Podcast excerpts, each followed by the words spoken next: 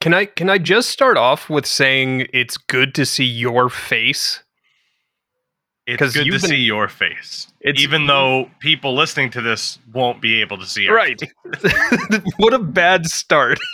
and with that, welcome, Welcome. To, to the second turnbuckle podcast, everybody. He is Tougie24. I am Crash.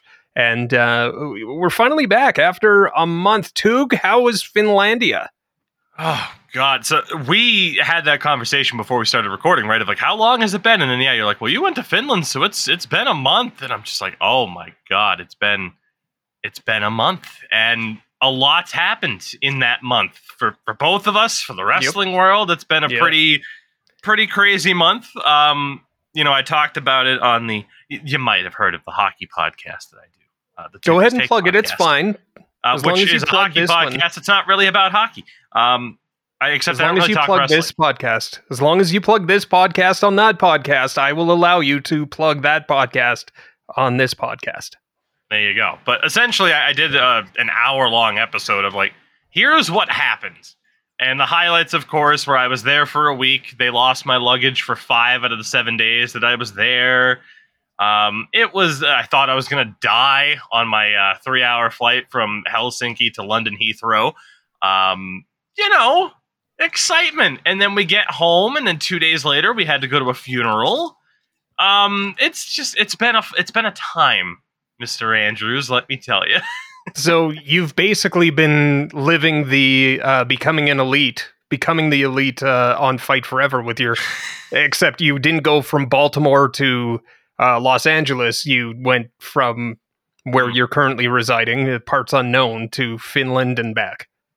Basically, yeah. So Right on. Well, it we are going to um, touch. It was the trip. Go ahead. It was a trip. We have lost our chemistry in Probably. a month.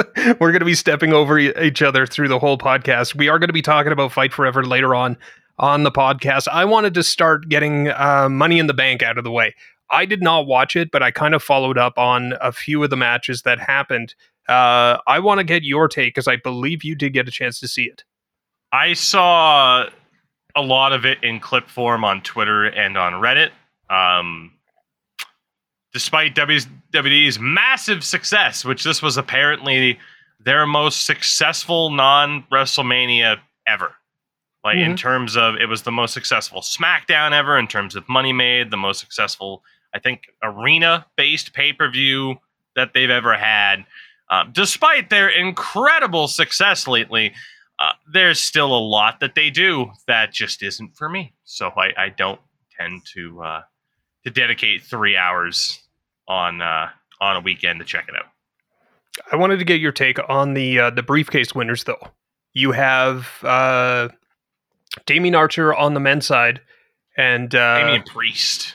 Damien Archer Priest. Why did they of- say of- Archer? That's Oh, because he used to do it? the He's yeah, he still does that, doesn't he? I don't remember what his yeah, nickname Damien is. Oh, Priest.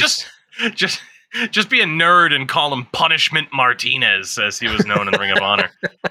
um, and then you have Iyo Sky on the women's side. Are you okay with those two, considering who was in the matches?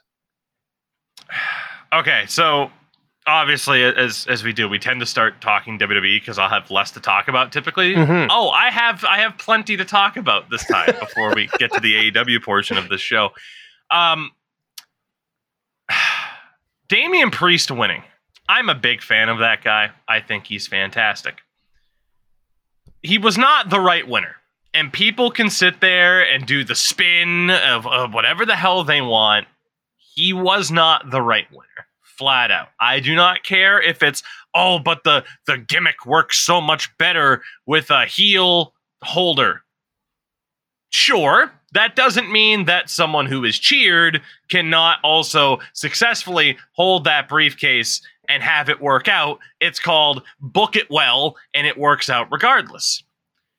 I don't agree with the takes of, oh, but uh, someone else in the match, they don't need that to get to the main event level, but it'll help Damian Priest get to the main event level. How is it any different than if Damian Priest didn't win the briefcase and then you still inevitably do the idea of Judgment Day breaks up? He gets a win over Finn Balor. it's not difficult to try to push someone to that main event level. It's called you just have them win.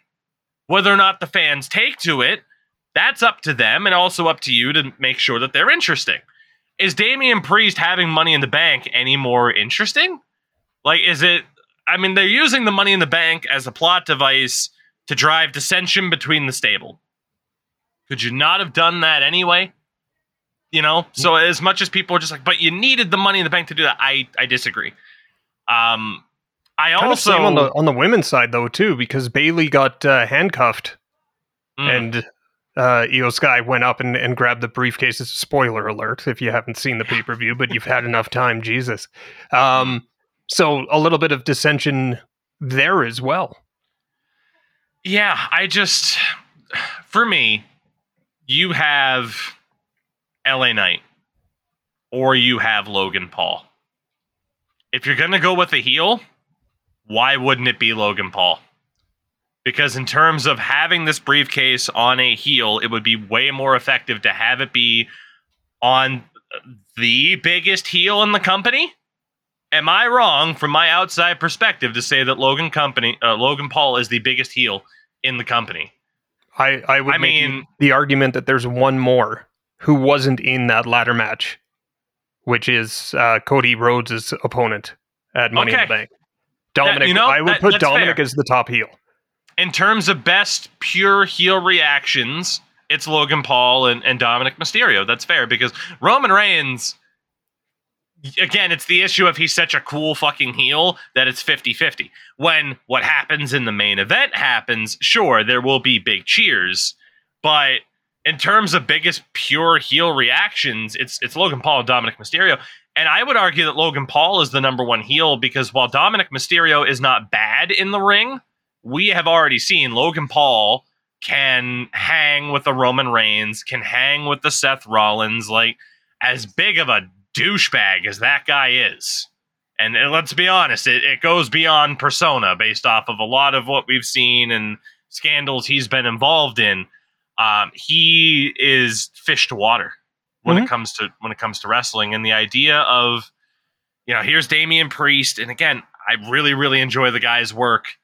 But if you're going to have it be on a heel, why not have it be on the biggest heel possible? I think there was a more natural route for Damian Priest, aside from, I'll give him the briefcase and it'll work out, to get him to where you want him to be. Just and for Logan Paul, it's the idea of again, no one's getting bigger heel reactions than him, other than arguably Dominik Mysterio. And then there's the face side of things. This was LA Knight's match to win, man, and this was what pissed me off, and it, it still pisses me off today about the booking. Is it's the idea of oh, you, you wrestling fans have to be patient. Sometimes really bookers have don't. to be smart enough to strike when the iron's hot. Right. And we had that conversation when Cody Rhodes lost at WrestleMania. And mm-hmm. look, is it working like is it looking like that's going to work out and that they're going to build to the rematch next year and Cody will probably win that? Sure. At the same time, I do wonder would Cody Rhodes versus Dominik Mysterio have been much more interesting if Cody was world champion? My opinion, yes. Would Cody and Brock Lesnar have been more interesting if Cody was world champion? Yes. What the hell is Roman Reigns going to do for the next nine months? hmm You know, presumably it's like, ah, SummerSlam, it'll be Jey Uso. Like, can you drag out Roman Reigns and title defenses amongst his family all the way to the Royal Rumble? Maybe. I mean, like I said, I, I still am on the side that Cody being champion is fine. And again, we can talk about that in a little Yeah, bit. yeah. But that is to say, Cody Rhodes is still immensely over. LA Knight is still going to be immensely over. But for me, is it intriguing to be like, oh, but he'll probably win the US title? No. Like, I get it. WWE's done a better job with the Intercontinental title.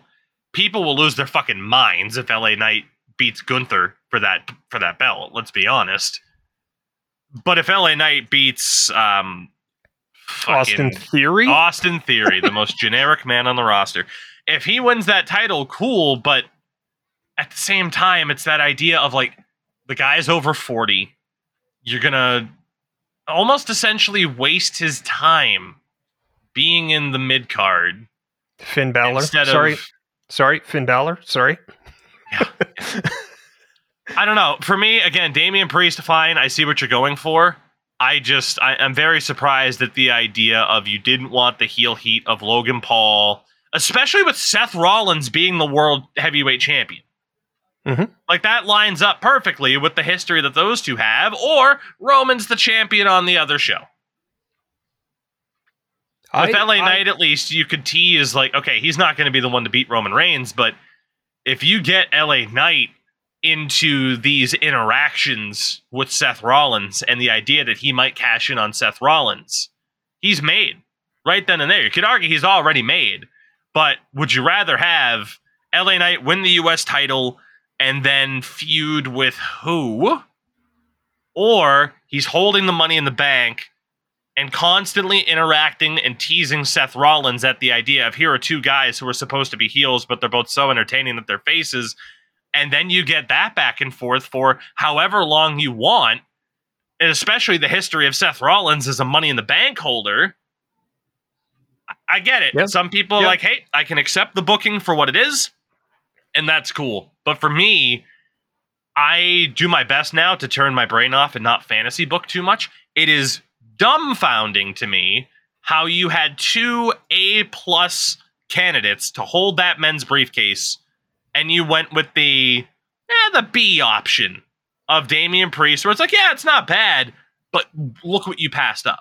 Right. And again, the idea of oh, be patient, let it play out. I I spit in your face. Like Damian- apparently the re-signed Carlito. Damian Priest got this briefcase, and I'm actually kind of glad you brought up Carlito right at the end there. He got this briefcase because he made a star out of Bad Bunny. Bad Bunny Hmm. is not Logan Paul.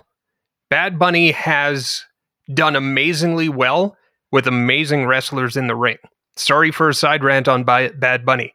Damian Priest got this briefcase because of WrestleMania Backlash. Because Hmm. that match was amazing. And it wasn't look look back at the tag team uh, where it was Morrison and Miz, and I th- wasn't it Damian and Bad Bunny in that match on the other Yeah. side, Yes. right? Yeah. But that was because of Miz and Morrison. That I'll, I'll give Bad Bunny all the credit in the world. Bad Bunny is an athlete in the sense that he can hang with the right wrestlers. Mhm. Logan Paul can actually enhance somebody in the ring, and I think we're going to see that soon with him and Ricochet. Sounds like they may have a program here shortly, which I think is going to be absolutely amazing. So I I get, you know, the reward of this, but look what it did for Austin Theory last year. Austin Theory was on a tailspin after he won and cashed in on the US title and lost. And all Is we he- could talk about. Oh, and he's irrelevant right now. I was gonna say, is he out of that tailspin? Well, I mean, he he kind of picked himself back up and moved forward to actually have a pretty decent US title run, but the US title wasn't defended at Money in the Bank in England on one of the biggest pay-per-views that they've ever had, probably arguably uh take out take out the WrestleManias, probably since the SummerSlam in England. That was a huge pay-per-view for them and they didn't highlight all of their titles. So I I agree with pretty much everything you've said except and I'll I'll be the I will fully admit to being the um the big LA Knight, you know, I've been tooting his horn on this podcast for a lot longer than this actual um run has been for him him getting over and over and over. Uh I don't want to see him in the main event card yet in in that status. I do actually do want to see him beat Austin Theory for the US title and run with that.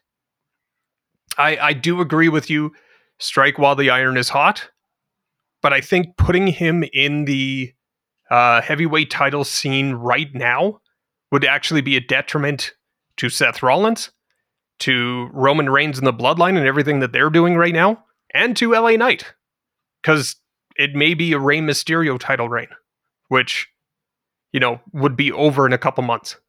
I'm not saying he'd last an entire year, but I could see him dropping it like a month later because the fans finally got what they wanted, and then there's nothing there. I agree that he will inherently have a shorter title reign, but I also think it's the idea of he could be someone to hold that briefcase for a lot longer than what we've seen in recent memory.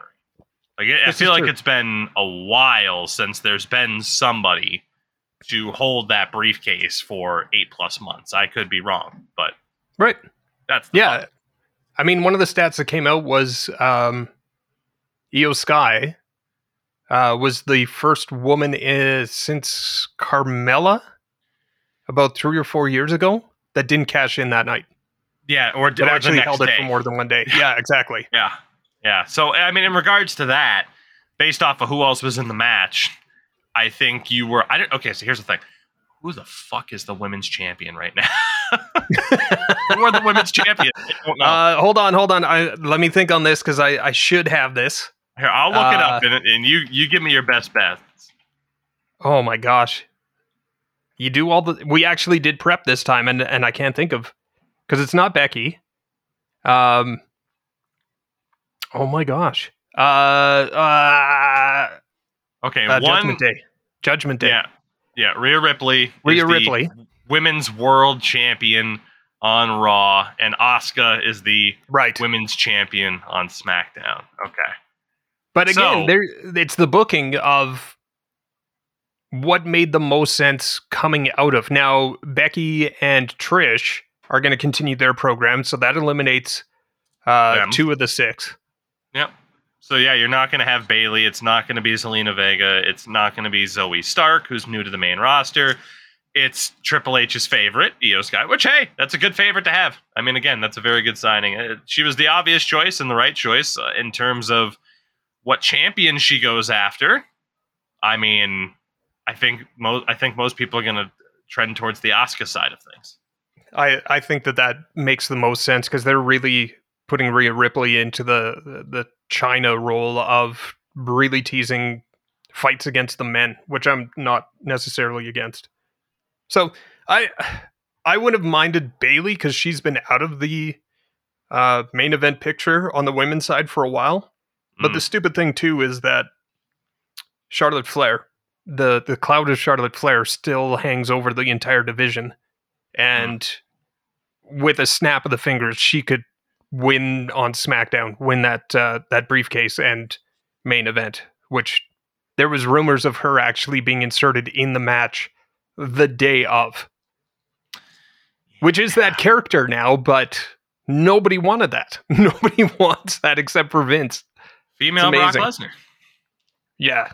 Well, why why did you have to bring up Money in the Bank Brock Lesnar? hey, the the way he fucking won the thing was stupid, but Boom Brox was still one of the best things he had Fair. ever done in his career. Fair. So, Uh, one of the other things that came out of uh, Money in the Bank uh, was the Shayna Baszler promo against Ronda Rousey. You're laughing, but I think that this could be an actual turning point for Shayna Baszler. I when you hope give- so. When you give somebody a microphone and they say exactly what the fans have been saying for so long, uh, Ronda Rousey should have been a Paul Heyman girl since she started. I think that would have made her even bigger as a wrestler, even though she had the credentials of being a UFC star uh, heading into it. Uh, her on the microphone is terrible. The reason why she was there is because Shayna Baszler tested the waters and made sure it was okay. Everything that Shayna Baszler said in her promo on Raw was absolutely bang on. And my only thought heading uh listening to the entire thing and my my like debrief afterwards was did they actually think Shayna Baszler was going to be the heel after this promo? And I think this I'm not saying that she's going to go off and be uh the man. I don't think it's a Becky type of promo, but I think this actually now puts her into that next level of you know, and and it sounds like uh, Ronda Rousey may be done with uh, WWE pretty soon. So this could be the rub. This could be the push that uh, Shayna Baszler needs to actually get back into that dominant position that she was in in NXT. Yeah, so I didn't listen to the promo um, because yeah, um, Shayna Baszler is fantastic. There will obviously be conversations for years and years and years about WWE's handling of Ronda Rousey, pretty much post the women's triple threat that main evented that particular WrestleMania. Uh, beyond that and her return after that, uh, yeah, they, they completely squandered it to the point where she hasn't felt like a big deal in a long time. Um, you know, and, and it's the idea too of, if I'm not mistaken, you know, she left to start a family, but correct. So you don't blame her for the leave of absence, but you do look at how they booked her after that, and it just it, it hasn't it hasn't worked. Um, right. like I said, I, I, hope for Shayna Baszler this works out. Um, here here's my problem with this. Um, I did watch one match in full from this show, and it was that tag match. The fuck is my response. You have them go through eight minutes of a nine minute match and then upturn. I'm sorry, but to me, that's just incredibly lazy booking. Is the idea of, you know what? Yeah, in the middle of this match, fuck it, I've had enough of you. Like, because wouldn't you? Like, to me, I'm sorry, it's just the way they got there was lazy as shit. I think it would have there's so many other ways you could do it. Just have them lose the match and then Shayna gets pissed because she'll get cheered anyway. Like if Ronda's going out, have Ronda make the mistake that cost them the match because, well, look, Shayna's justified. Ronda fucked up. Like to me, the just the way they did it. It's the it, logic. Like I said, I'm sorry. Like uh, people might say, "Oh, hypercritical WWE, such an AEW fan," but I don't care. Like I'm sorry, but it's it is just the idea of for me. I I look up and down this card and I see in my opinion, the wrong winner of the men's Money in the Bank. The idea that they went through this match and had to turn, don't want to say completely out of nowhere, but close enough. Um, Gunther beating Matt Riddle in, in under eight minutes, I can understand because they had the whole thing of, oh, Matt Riddle's hurt going into it. So that's fine. You know, Cody and Dominik was what it wait, was. Wait. What about what about Drew McIntyre returning into the intercontinental title scene. that that bugs me. A guy I'm okay with it because it's he and Gunther, and at least it's the intercontinental title scene and not the U.S. title scene. See, this is I think that's a match that you hold off until Gunther drops the title, and then that's like a catalyst. Like you, you're the heavyweight. You've been one of the most dominant heavyweight title winners in. Uh, he carried the company through COVID and mm. like now now he's going after a, a, a, lesser title. I love the ic title but let's be honest it's not the heavyweight title. It's not the prize. And let's be honest if he's the one to beat gunther gunther's immediately going into the world title picture. Right. Right. Oh. so what does that say about drew mcintyre? Anyways c- uh, continue on. Uh, sorry to side tangent uh, to to yeah. rant. I, I and, up ranted your rant. Yeah, and I mean, like you know, you had the women's Money in the Bank, that was fine. Seth Rollins and Finn Balor went like 12 and a half minutes. Eh? Uh, and then there was the main event, which was good because basically everything in regards to this has been good. I still don't see why Roman Reigns needing to be world champion is a big deal because, oh, well, Jey Uso was the first one to beat him in almost four years like to me, that's not the story. Is the idea that oh Jey Uso was the one to finally beat him? The idea is that just Jey Uso beat him after the Usos have been underlings for him doing his dirty work for three years. That's the story. It's not oh Roman Reigns finally lost and it was to Jey because Jey Uso's not winning the world title. He's no. not. He's not. And if he does, LOL. Right? Like I get the idea that he could be put into this world title scenario. But at the same time, Jesus Christ, like about time you were to actually have Jey Uso. Like you're not like no. No, and if again, it didn't happen in the Thunderdome, it's not happening now. And the Usos are inherently, yes, they are one of the best tag teams of all time. That is just a fact. Neither one of those Usos are getting a world title. And I will direct you to their Wikipedia page that has a legal issues section as to why. That's just a fact. I'm love it. sorry, but it is. It I is. get it. I get it. They I had to it. be given special permission to enter the country of Canada to appear at Elimination Chamber in Montreal in February. Neither one of them are winning the world title. So it's to me, it's just that idea of like I see this as Triple H trying to do his own um, Tetsuya Naito story in New Japan. Because New Japan a decade ago started this trend of here's Okada and Tanahashi, and Okada's the new hotness. Tanahashi beats him at Mania, or at Wrestle Kingdom, I should say, their Mania. And then it's the idea of well, the next time those two meet, Okada, nope, Tanahashi won again. and then the third time, Okada beat him. And then they kind of did the same thing where it was uh, Tetsuya Naito underwent this big change. He comes back. He's the new hotness. He's going to win. And essentially, he didn't. And by the time he did finally win, it had the feeling of they they missed their timing, Mhm. essentially.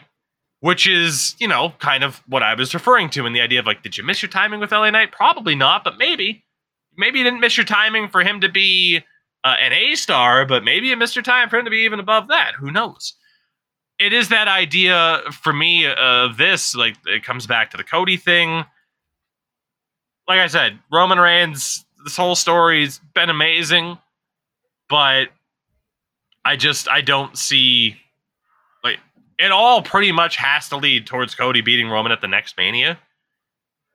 But to me, it's like, well, shit. Why couldn't you have just done? Because they wanted to get to a thousand days. But why couldn't you have just done the idea of Cody beats Roman, then Roman goes through all this fucking turmoil, and then you have Roman Reigns fucking snap that he's lost his title, he's lost his family. Cody Rhodes, you did this to me, and then you have the rematch at next year's. To me, there was just a more interesting way to get to where they're going, is what I'm saying. Which is why I don't watch that much anymore. I still consume plenty of the content because it's impossible to avoid through a, a Twitter and uh, Reddit medium. But Right. To me, it's just they leave me with too many. Oh, but this makes more sense in an obvious way, not a fantasy booking way. But it's like, okay, you, t- you took you took the right, but like the left is a straight shot to the restaurant, but you took the right. That's a big old loop around just to get where you're going anyway. Just go The with the obvious Yeah, yeah. direction here. So, I've said my piece. Just before I before I let you play in your playground of AEW, you sympathist. Uh, Yeah. uh, just to a comment that you made, I don't think the Cody Roman Reigns story needs to be at Mania. If the head of the table is on the table versus The Rock. Can you okay? So that leads to the idea of like, oh, SummerSlam, but now you don't have time before SummerSlam. No. To, like Jey Uso has to get the next title shot. He's the one that just pinned Roman for the first time in four years Right. or whatever the fuck. And So Brock the idea and- of like, Cody oh. Cody wins at SummerSlam to set up the Rock at Mania, like that timeline doesn't make sense anymore. No, but I, I think they could do it at Rumble. And then that gives enough promo time between Rumble and, and Mania for The Rock to oh. come in and sell tickets and all that. I don't think this is a SummerSlam thing. I could see this being a January Royal Rumble thing, which means we get six more months of Roman Reigns uh, as Mm. champion. But I mean, we've already gone through the thousand. Uh, now it's like, who cares when he loses at this point? Which is to your point of, did we miss the window the other way? I think the only way this makes sense, and it doesn't feel like Rock Cena 2, is if this if um if Cody beats him at Royal Rumble and then sets up the head of the table match. And I think the head of the table match could be a match that headlines an actual headline, not one of these like triple main events. Like the actual main event could be Roman Reigns versus The Rock without the title for the head of the table. Yeah, I mean, I don't know. To me, that would be like CM Punk losing the world title to The Rock at the Rumble, and then it's like, "Bo, but you get to face the Undertaker at Mania." Right. You know, like to me, yeah, it's, I, I get that. I get that. I just I if we have to wait till Mania for Cody Reigns, and then because I mean, once you beat Brock Lesnar, who's next for Cody? Because Exact- well, that's, that's what I'm saying, right? Like, what does post Summer? Because Cody will presumably have the blow off match with Brock at SummerSlam. Roman will presumably have a match against Jey Uso at SummerSlam. What happens between SummerSlam and the Royal Rumble for Cody Rhodes? Who who on the roster is over enough? Do, you- do you have him revisit? Like, you can't have him challenge Seth Rollins. They've already kind of stated like that's not the goal. Yeah, yeah, And it's like, so Roman, it's like, are you going to have those five months of just, well, now you got to wrestle Jimmy Uso and also we'll do the solo turn. So Rumble will be Roman and solo. Like, it's, to me, it's like, okay, once you get beyond SummerSlam, I am very intrigued to see it how they make the back half of their year interesting because at least in July, I, I don't, Yeah. I don't think it's looking very hot. They've got the chance to actually either knock this out of the park or pop up fly for a triple play out. Like, there's no in between between SummerSlam and either Royal Rumble or WrestleMania.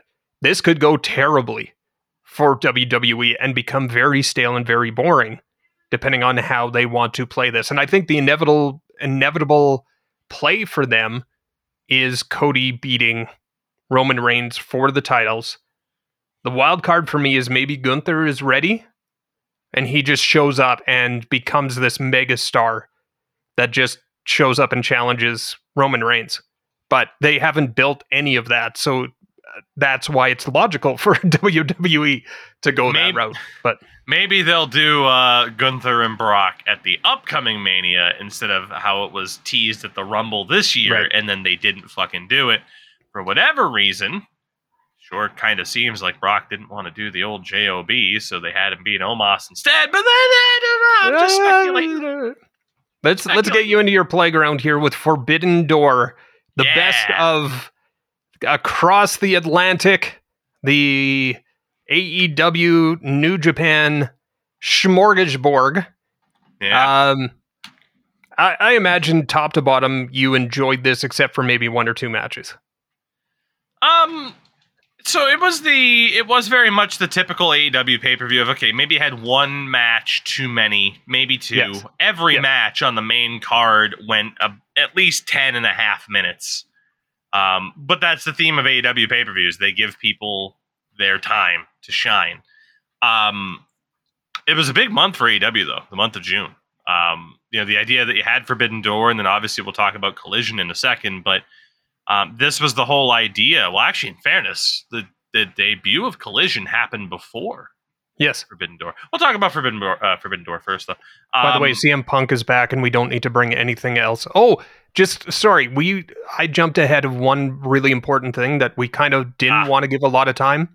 Um, Droz passing Hmm. away, just to just to put kind of a, a bookmark or a close of chapter to what we're going to talk about in WWE. Um, Darren Drozdov, the Droz, puke. Uh, he's Legion of Doom member, Legion of Doom 2000 member, uh, passing Did away. he push Hawk off the Titantron? We'll never know. um, man, I don't know. You know, we talk about like guys who are going to make it to that main event level. I don't know if he would have made it there, but I think he would have had a very successful run had he not had that unfortunate ins uh, injury uh, in the match with D'Lo Brown, which uh, arguably shortened his stay on this planet. Hmm. But uh, you know, just uh, tough news to hear um, last week with uh, Darren Drozdov. Drosdorf? Drosdorf?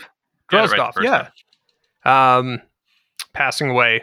Um, and I think too, it was like, or maybe it was Monday because they showed a graphic and kind of caught everybody off guard. Nobody knew. No, none of the uh, reporters or anything like that knew. It it was kind of a just an absolute surprise to almost everybody uh, in the wrestling world. So Someone who was a a staple of the Attitude Era for sure. You know, and we'll never obviously know what the ceiling would have been for him in that company, but it's tough to not.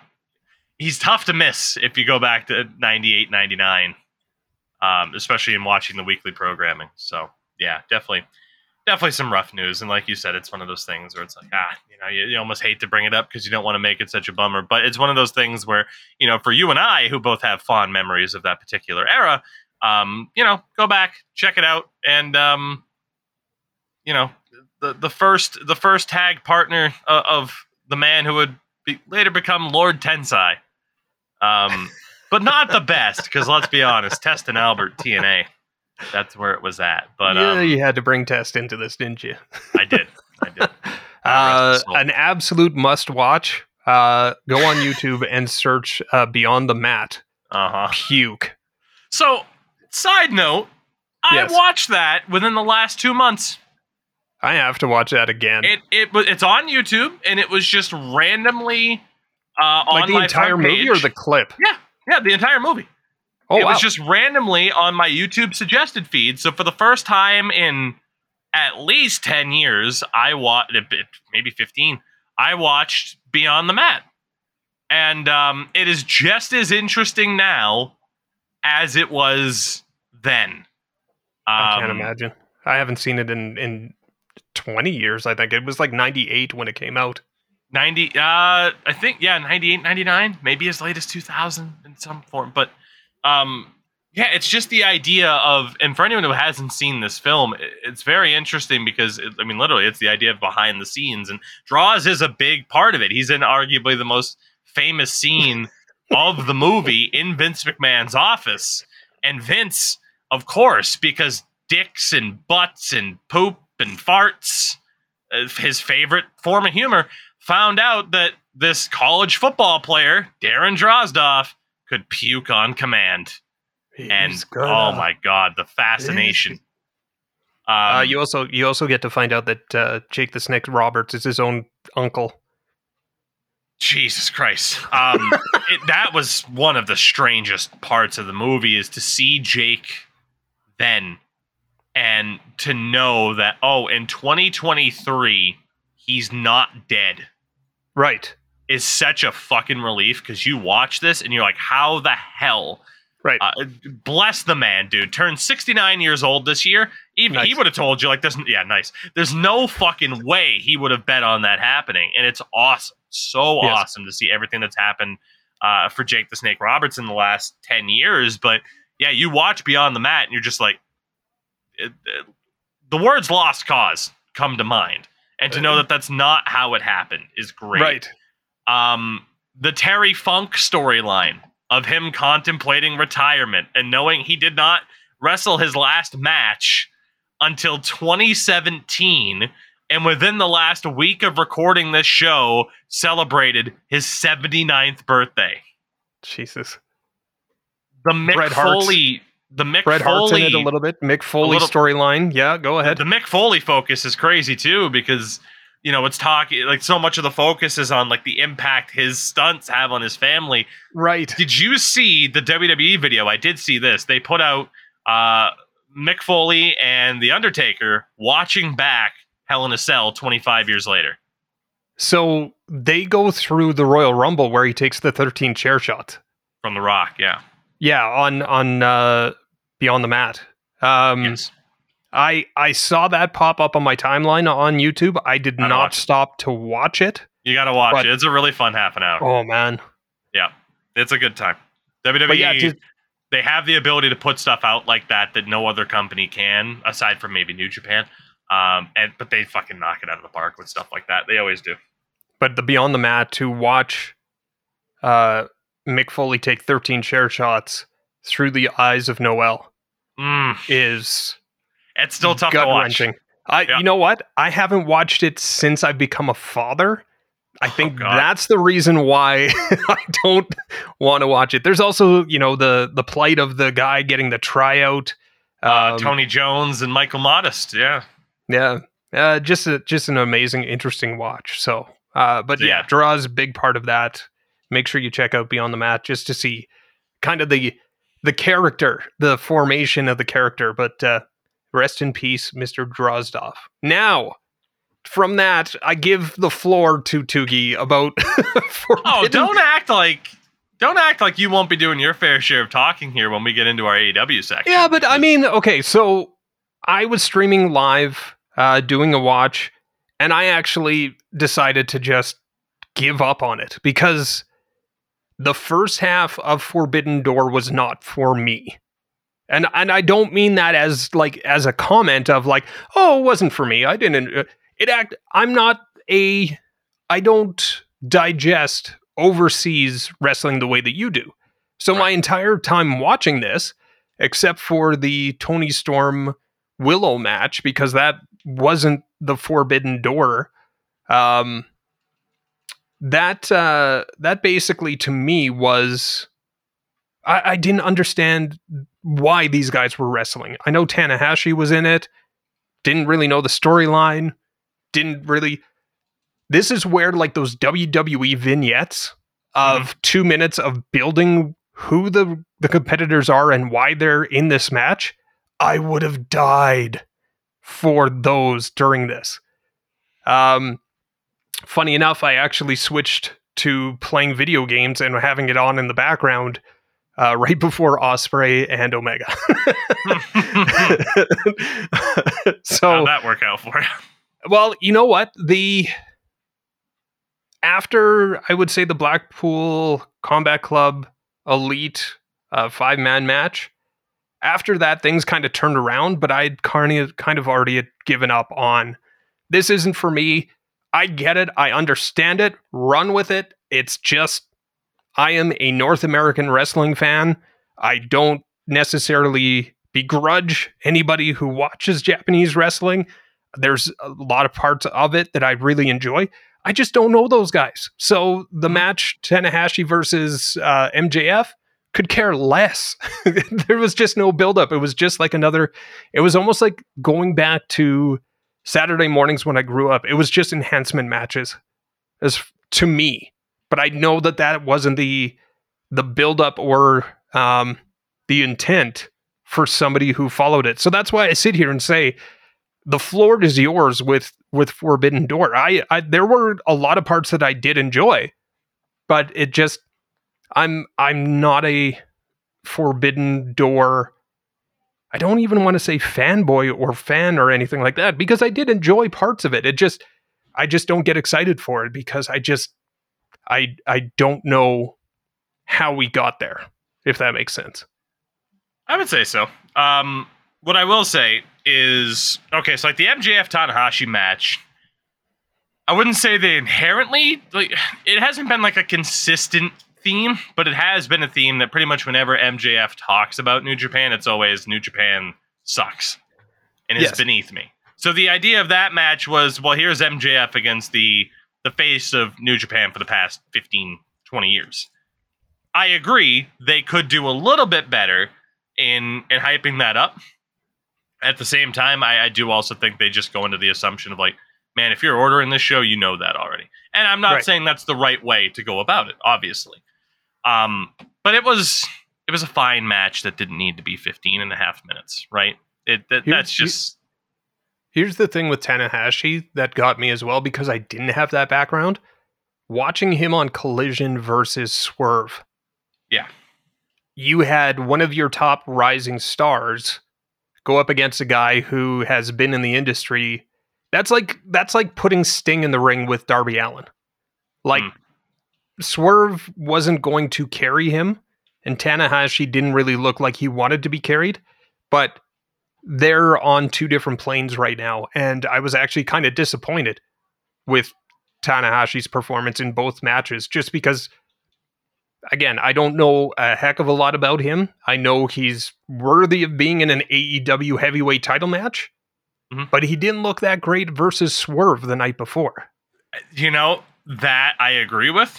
Um, I didn't understand the idea of, of, doing what they did, how they did it. The issue with Tanahashi right now, he is very beat up. Like, yeah. Very, very beat up, especially his fucking knees. Um, I agree. That was a pretty bad idea in terms of uh, here's this ultra athletic performer in Swerve Strickland's trying to almost trying to limit basically having to limit himself and work around what Tanahashi could do right now versus this matchup MJF Tanahashi that was just really kind of basic pro wrestling essentially. Mhm. Uh, that It was a much better fit for the style. It wasn't bad, but it didn't do Tanahashi any favors in my eyes. I agree. Um, you know, Punk Kojima was kind of the same thing of Yeah. okay, we need to get CM Punk a win. Apparently there were rumors of hey, they wanted it to be Kenta because the whole GTS thing and Kenta inventing the move, but Punk making it more famous over here. Um, but I guess Kenta didn't want to, or at least that's the story about it. Maybe we're all not just get being the played bag. and they'll do it eventually. Um, but yeah, so that ended up being a fine match. Um, the Fatal Four Way though, like Orange Cassidy, Zack Sabre Jr., Shibata, Daniel Garcia, I really enjoyed. Um, That was it was a good match, but again, I know Zack Sabre Jr. from the Cruiserweight Classic.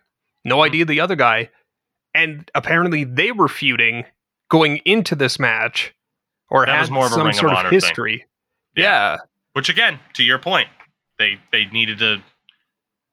WWE will uh, people complain about it, but WWE is very smart in beating you over the head with like there's no nuance in their Right. storytelling. They will beat you over the head. Here is what's going on, laid out as simplistically as possible, and they're very smart to do it that way. I love those vignettes because it either answers the questions of why are we here, or they're the perfect amount of time to go to the washroom. Yeah, basically. And you don't Like, really miss you, if any you of the don't match. know, if you don't know, watch it. If you do know, here's your break before the next Right. match. Right. Yeah.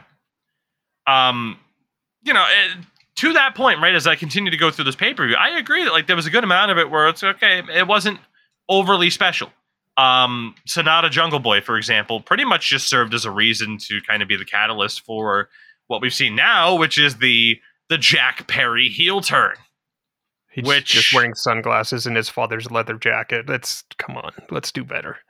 they are trying something different though and i respect this is true. it. Yes. And I do think it is going to weave back around towards him being involved with Christian, which I do think is smart. Um, I think they realized from the you know, the face perspective, like there's only so far that Jungle Boy can go under that character without you know undergoing a bit of an evolution and then coming back to it down the road, which I think is what they're going to do. Like you will 100% get that version of Jack Perry again. But it's kind of like it's kind of like The Rock. Like The Rock not to say Jack Perry is going to be anything near that, but it's the idea of you know, Hollywood Rock. The Rock isn't going to be The Rock if he stayed Rocky Maivia forever. Correct. You know? So that's kind of the stage where Jungle Boy is at, and we'll see obviously what his ultimate ceiling is. I don't see him becoming the uh the Hollywood superstar, obviously, but from a wrestling perspective and his importance to this company, he needed this. This is a very pivotal um, feud as well because I could see this actually elevating Hook more than Mm. just the guy who shows up every couple weeks because he's the cool guy. He's everybody wants to see him. He still has some work to do in the ring and everything, but I mean he's he's learning as he goes. He's he is AEW's Dom Basically, yeah. face. Um, this could actually be a way to get a main event guy to come down to see if he can elevate Hook, Yeah. but still look good in his own right, whether he's a heel or a face as well. I think this is a very, very important feud that AEW has booked, and I'm I'm interested to see how it ends up. I mean, you made the uh, the Dominik comparison again too, and I mean, I, I think AEW is is trying to do what they can to make sure that guys like, like Hook are ready in ring, and hey, we'll work on the.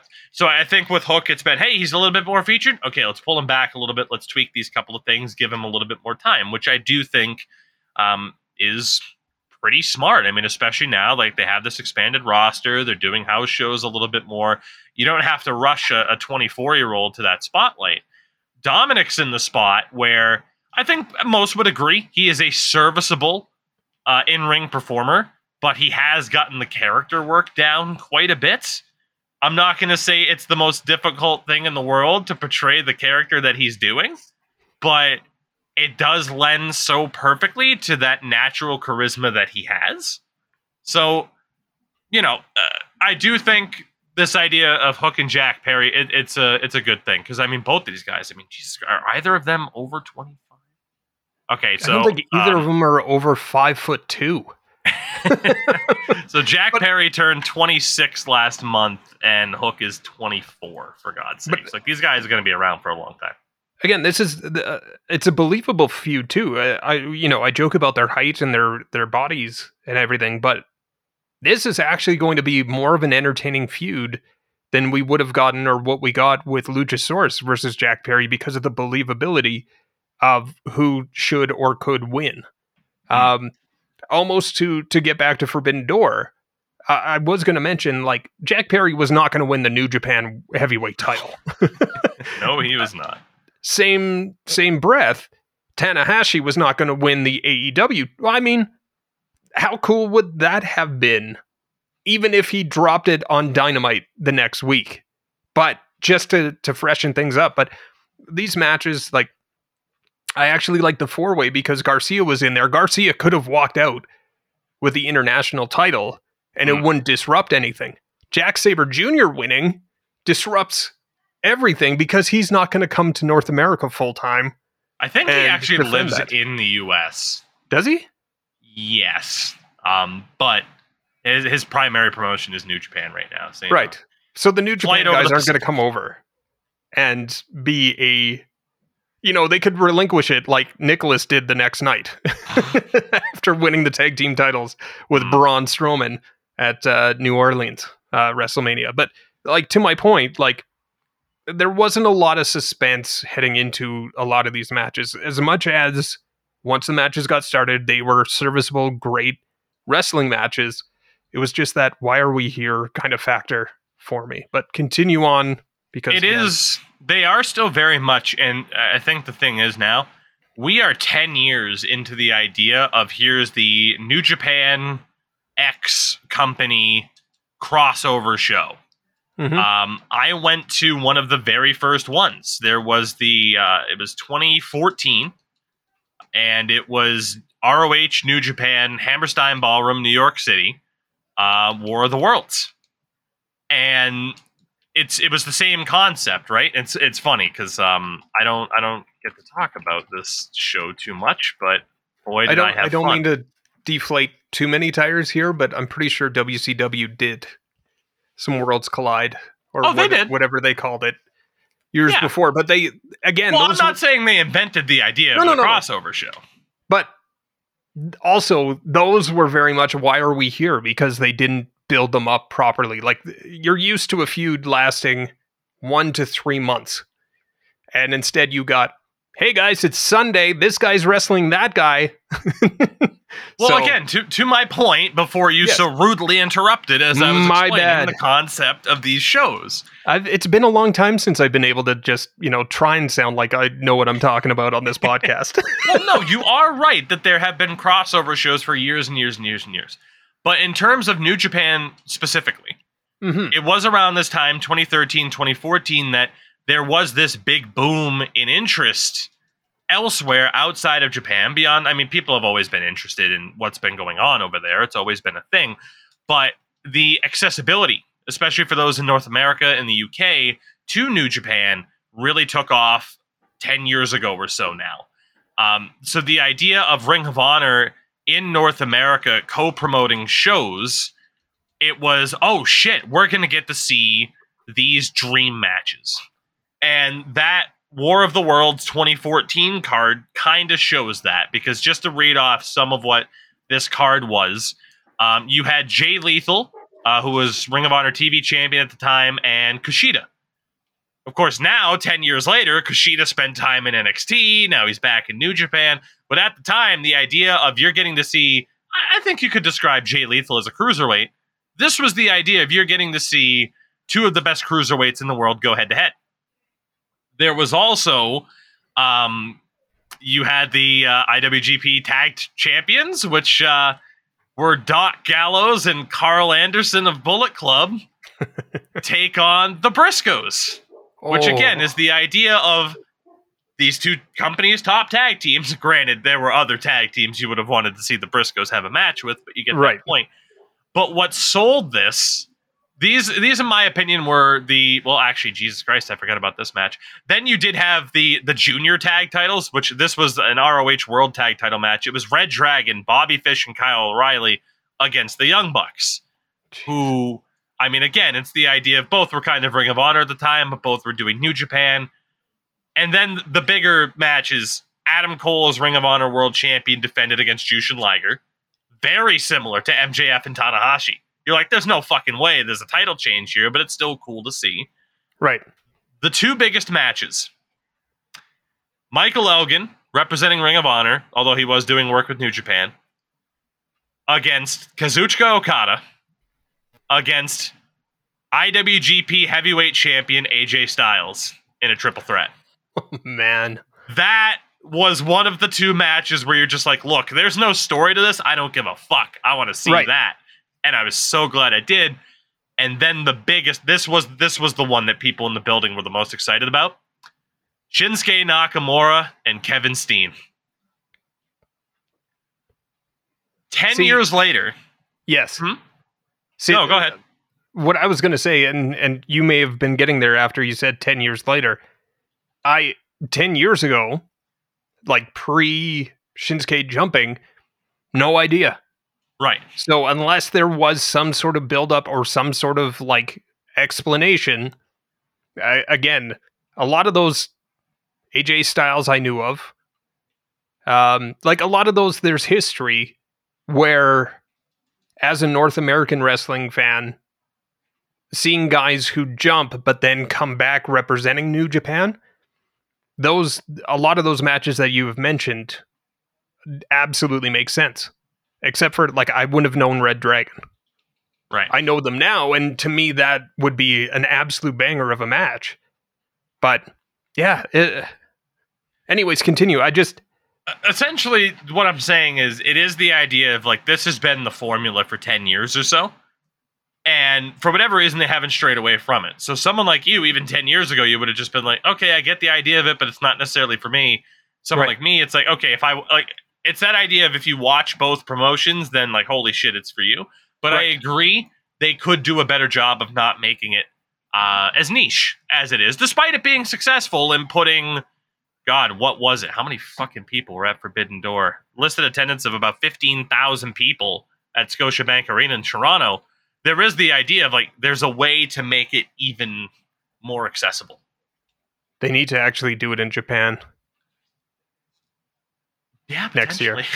So so in saying that, I didn't watch uh, Forbidden Door last year because all the guys I wanted to see ended up getting injured heading into. Right. and from AEW. So it was kind of like a write off. I was just like, you know what? I'm not going to enjoy it because the guys I want to see aren't going to be there. This time, you know, you had your CM Punks, you had your Brian Danielsons, you had your, um, uh, I got to make sure I say it right, BCC, not BBC. Yes. Uh, um, there was a lot there from the one side that I thought I would enjoy. Next year, when when Forbidden Door comes around, I am not going to block off time to go and to watch it. I'll probably watch it afterwards or, uh, you know, see the clips on Twitter. And that's I'm not saying that as a negative. I'm saying that as as the type of fan that I am.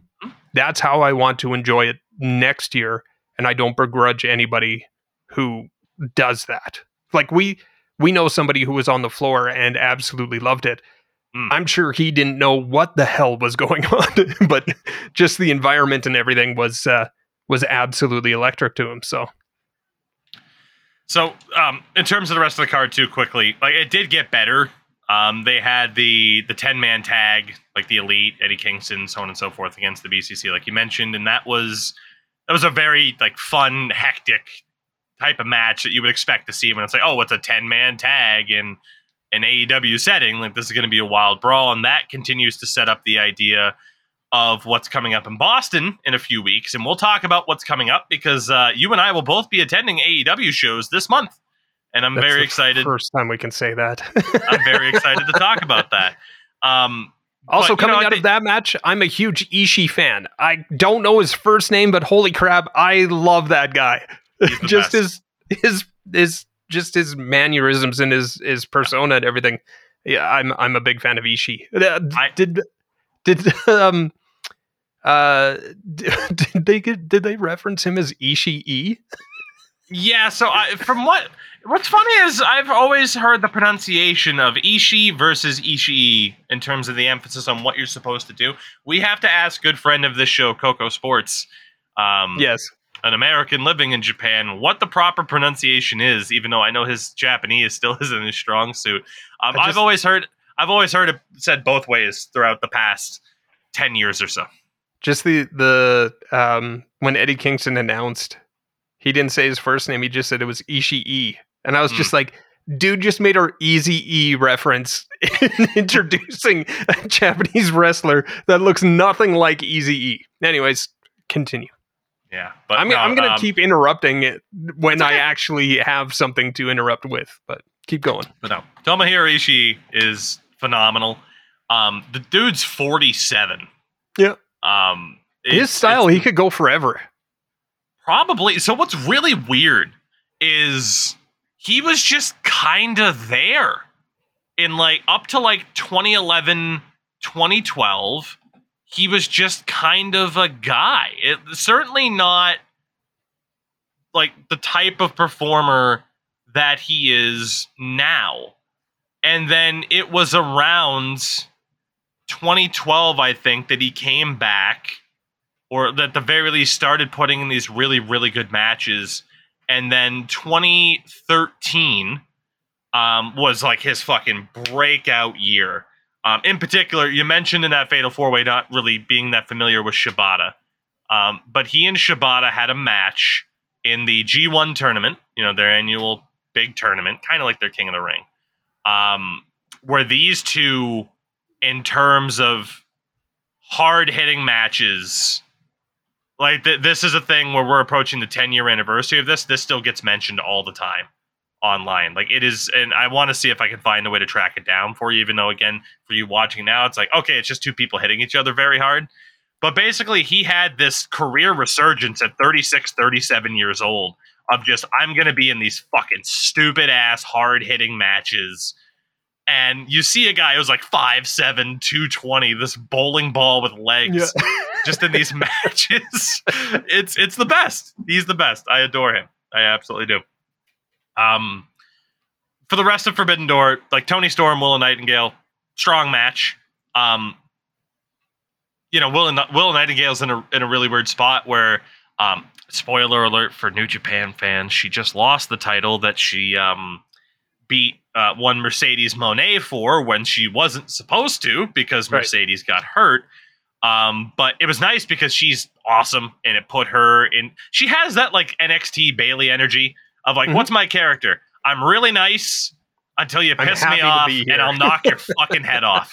Right. It's the best. Yeah. Um, and then the top three matches, I'm I'm gonna forego one for a minute, but you had the triple threat of like Sting, Darby Allin, and Naito against Jericho, Guevara, Suzuki, which Sting, what a fucking week he had. He accidentally took the 630 through the tables because he didn't move in time.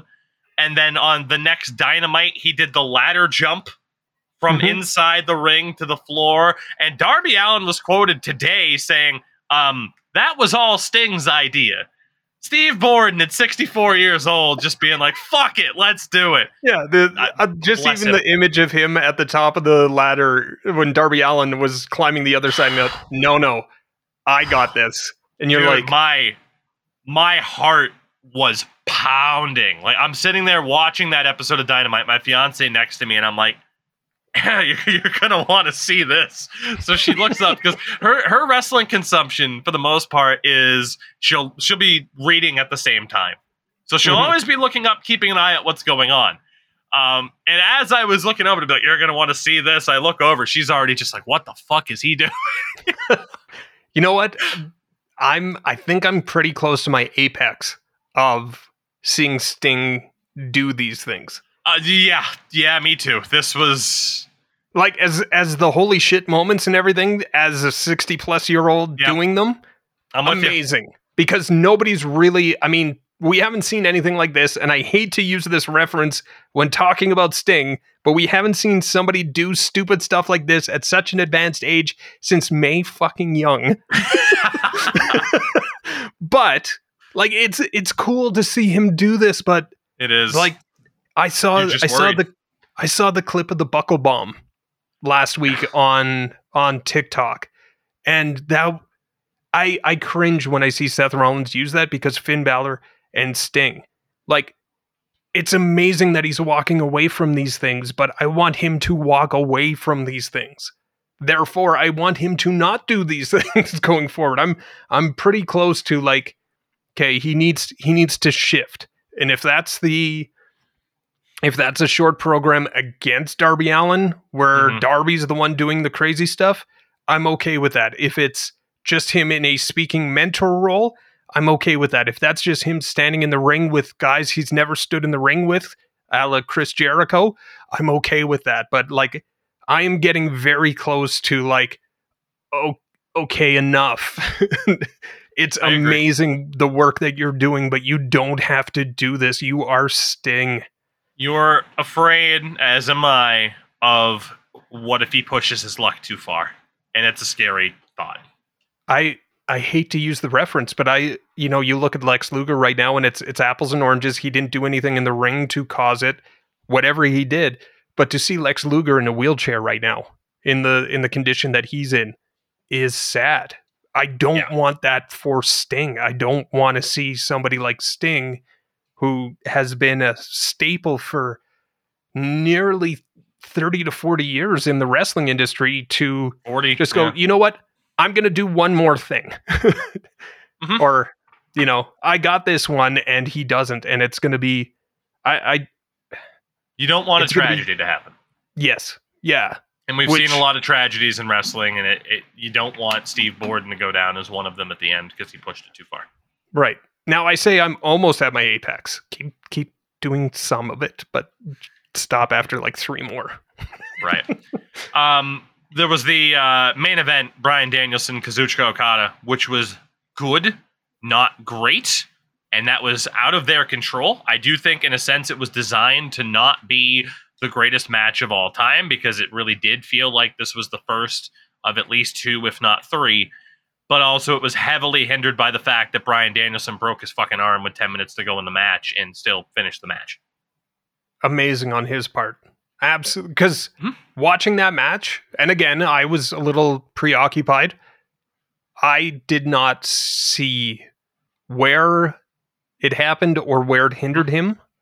Uh, I am going to go back and watch. I think I, I tried to watch the uh, the Omega and um, uh, the uh, Ospreay match, which I think you left out intentionally. Intentionally. Yeah. Um, and just an abs. Uh, we'll get into that later on, but like I, I didn't see anything that would have said, "Ooh, this this doesn't feel right for a match between these two.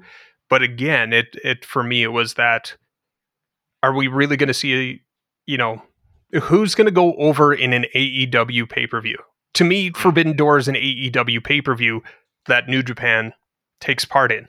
If it was on the other side of the pond, I could see New Japan going over a lot more and possibly stealing some of the belts. But continue. This upcoming January, you will likely get that. I think there will be some rematches. Um, I, I found it funny, of course, how fucking fickle some people are. Of oh, we'll Fickle. praise Cody Rhodes because he suffered an injury that, well, he can't hurt it more. But Bryan Danielson, that was just irresponsible that you wrestled the last ten minutes with a broken arm. That was irresponsible. It's like it's the same so concept. If you hate is- one, you have to hate the other. there is the unwritten rule in professional wrestling, and we saw it with Big Will. I, the uh, Enzo and uh, what was he during his WWE Big? Cass. again? Big Cass, yeah. And there was a match where he tore his quad or something, and he didn't get back in the ring. He let the count out happen. Like there is an unwritten rule in professional wrestling: if you get legitimately injured, unless you're knocked out, you get back in the ring.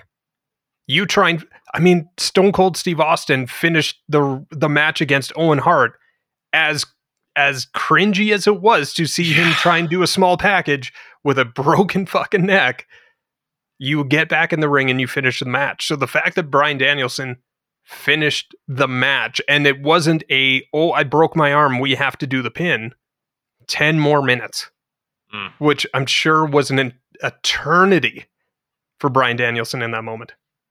I don't even know if he. I don't think he realized just how bad it was until obviously Right. afterwards, and the adrenaline winds down of it all. You know, but yeah, no, I'm with you there. Uh, and then obviously, yeah, the, the the big match was Ospreay and Omega. I mean, this got about 40 minutes worth of time, and it's a Deserve match it. between Will Ospreay and Kenny Omega. And I mean, it, uh, whether or not we get a third one in January, who's to say? Or, or potentially, I mean, you know, if I'm them, I certainly look at all in in London, which Mhm. holy shit, the the ticket sales for that still over a month 75,000. out. Still over a month out without a single match announced. And they are at 75,000 tickets sold. Out of They what is might it, what is Wembley holds 84 or 86? Their their current setup right now, according to WrestleTix, is eighty seven thousand eight hundred and twenty five, and they could still fit more people if the demand's there. Okay, so I'm going to do the voice. Ready? Oh, but it's not a sellout. Mm-hmm. It's 75,000 tickets sold. like, holy shit. It would Like- be the same thing as WWE, though. Like again, like those, those type of people fucking exist on both sides, and it's fucking stupid, right? Like for as much Right. as I can be like, look, I'm critical to WWE. It's not in a way to like defend AEW. It's just like, look, I, I recognize that. Hey, I grew up with WWE, and there's a lot of things they do now that it's like, okay, I'm. I don't enjoy the on screen. There's a lot of off screen stuff that I don't enjoy that they partake in. I'm just not going to do it. Um, but I'm also not, you know, jumping to Twitter to tap dance uh, in celebration if something doesn't go their way. Any wrestling company putting 75,000 people into a building without a single match announced, Right. without a single match announced is fucking insane. Uh, this this does have the potential to be for and think about it too. Money in the Bank, big part of the reason as to why that stood out the crowd, obviously. Right. Um, AEW picked the right time to strike holding a big event in the UK because I do think WWE will hold a WrestleMania in the UK in the next three years. Wasn't wasn't Money in the Bank in the O2? Yes. And O2 is smaller than Wembley? O2 the O2 is a, a typical sized arena. If you give me one second, yeah. I will be able to tell you. Um, Because what a feather in the cap if if wrestle or if uh, WWE is out here saying most successful pay per view outside of the U.S., most per- uh, arena show, blah blah blah, and then AEW goes in and goes, "Oh, you you did forty, you did thirty five. We we've already got seventy five. Yeah, yeah. Like Money right in the Bank there's go ahead. announced attendance was just under nineteen thousand people. so yeah, that's the Saddle Dome. That's that's the the Garden. That's Yeah. That's Big, a big that's a hockey arena. Yeah. That actually makes me scratch my head why WWE did that. Because the the question I was going to ask you was, do you think AEW is ready for MetLife? Do you think they're ready for a football stadium? That's that's the big question, right? And if they do, it'll be in Jacksonville because Right. they won't have to pay as much rent. fair, But fair. I'm not sure on the on the U.S. side of things. Like I'm I'm not sure. Um, the UK, it's one of those things where it's like, okay, you think of the size of the UK, and it's like, sure, someone from Ireland, Northern Ireland, Scotland, like they are going to make that trek there. hmm Um, people in the U.S. will do the same thing, but in a general sense, like it's it's it's less of a less of a hassle almost from from the Well- UK perspective to have it be a traveling show for people to attend. So apples and oranges, as I like to say. Uh, looking, I saw somebody. Uh, Edmonton is hosting Dynamite tonight, Yes. and as of earlier this week, there was still a couple hundred tickets Mhm. um, heading into the show, Like call it 500 again. They could probably see 20,000. Not call it 19,000 just for comparison. So the fact that they're not pay per view, you're going to want to go to a pay per view rather than a, a weekly show. So uh, I don't know. I don't know if they are ready. I think they're very damn close. That if they actually built it up the way that WrestleMania does, like where they announce, like next year we're going to be here, like the next All Out, they actually announced that they're going to be at the Jacksonville football stadium and give it a year. I think that happens. I think they're very close. I just don't know if it's a complete sellout, but I think they hit their rec- records that they've never hit before, or any company, because I don't even think outside of Atlanta, WCW never had a million dollar gate. Outside um, of the um, Goldberg, the Goldberg yeah. uh, Hogan Nitro. I don't even know if that actually hit a million either. Yeah, according to um, Will Washington, in a tweet from this past April, now full you know acknowledgement, he, he does work now for AEW. Right. Um, but yeah, the largest sole promoted gate WCW ever drew was 41,412 fans at that Georgia Dome Nitro. Um, the attendance record for the Georgia Dome, granted, it's for a concert, but the Georgia Dome apparently has had like a concert capacity of 80,000 people. So they so only filled half. Uh, yeah, but obviously for wrestling, you got to factor in the stage and the ring and stuff like that. But not like yeah. a concert wouldn't have a big stage too. Like you're realistically, how many seats are you actually missing out on from that perspective? You know, right, right. So it's um, it, it's interesting. It's interesting, but AEW doing the right thing. Honestly, I mean, a lot of people are talking about when they did their Canadian debut, they should have done it at Skydome, Rogers Arena Center, whatever the fuck. Um, and the feeling was did they miss out by not doing that. And a lot of people thought yes, because there was some pretty big demand for that first Dynamite. UK wise, they didn't make the same mistake. They didn't go to the O2 to start. They're just like, nope, right. fuck it, we're going for it, and it, it's worked, which is great. Right. Um. So AEW wise, Forbidden Door, I thought was a very good show. I didn't think it was an all timer, but it did have an all time match on it with Ospreay and Omega because it's Ospreay and Omega. Um, but as mentioned, AEW wise, there's two relevant things. The first being that we are both going to shows this month. The second uh, being the video game release in that time. So, Crash Andrews, you are going to the Collision, if I'm not mistaken yes. in Calgary later this month. On the 15th. Very excited not only for the Owen Hart Classic uh, finale on both sides, which I think will be awesome. And I still have that argument in my head if Bret Hart is going to make an appearance. And I, I still think he does. I don't know why. I know why he shouldn't. I know why he wouldn't, but I still think he does. But earlier this uh, week as well, it was announced that they are either filming or I don't know if they're going to extend their TV time, but we are also going to get Battle of the Belt, mm. uh, either recorded or shown live uh, from the Saddle Dome as well, which it went Probably, from like. Yeah, because because collision sorry, but collision's been running from eight to ten Eastern, right. so yeah, from ten to eleven will be the the Battle of the Belts portion, I imagine. Right.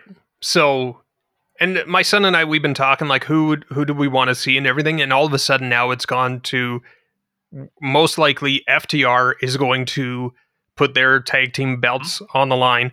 We're going to get um, Orange Cassidy uh, mm-hmm. with the inter- uh, the international. I want to call it the intercontinental for some stupid reason. Um, and maybe a Toni Storm. I don't think we get uh, Luchasaurus I'm trying to think. I I highly doubt because Battle of the Belts we've there's never really been except for maybe the first one. We've never had the heavyweight title. Right. Uh, so I don't know if we get MJF. I would love to see MJF. My son actually asked me like, "Dad, if MJF insulted you, would you be like would you laugh or would you cry?"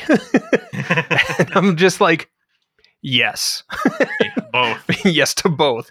Um so yeah, I mean, I, we, we talk about you know no matches announced other than the finale uh, of the uh, the Owen Hart Classics.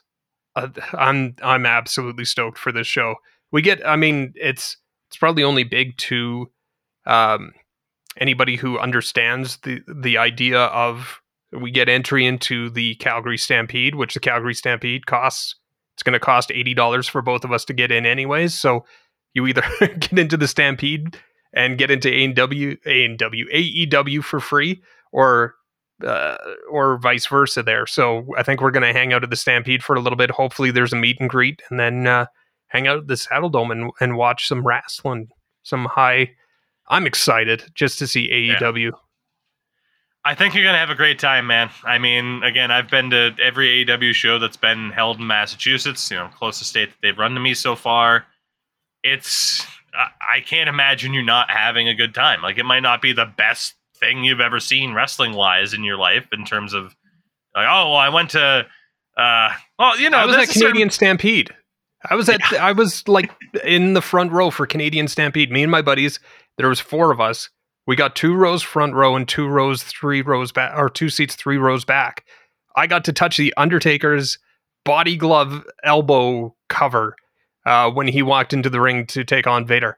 I will go on record to say that Canadian Stampede was one of, if not the worst pay per view WWE put on at the time. But I was there, and I think I have just as much excitement to be at the first AEW show than I did heading in, and that one was at the Stampede as well. But hmm. uh, heading into AEW, I am just super jacked. I think you're going to have a damn good time. You and Low Crash both. Four days later, I will be at TD Garden in Boston, Massachusetts. Their first time running the garden, and holy hell, did they make it uh, for a special reason? Blood and Guts War Games at TD Garden. Oh, it's gonna be fun. I'm going with the fiance. It'll be her second wrestling show. She went last summer as well when they held a Dynamite in Worcester. Um, and uh, two other buddies of mine that I, that I, went to high school with, two of my groomsmen in my wedding. Um, my, my best man, we, we both grew up as wrestling fans, but he, he fell out of it eventually, unfortunately. Um, but it's just, I'm, I'm so excited. So fucking excited for this too. Oh. I mean, again, like, you know, I haven't, uh, what was it, last fall, last October or so was the last time they held a, an event in the area. And the thought was, okay, if they're coming back, it's it's for something big or it's for a pay per view, and it's not quite a pay per view, but you know what? It's it's the next best thing. It's their it's their next best thing that they could do. The idea of getting to see a War Games match in person, which I could have. Uh, WWE held Survivor Series uh, last November at TD Garden in the same building, but obviously, you know, you chose was, not to go.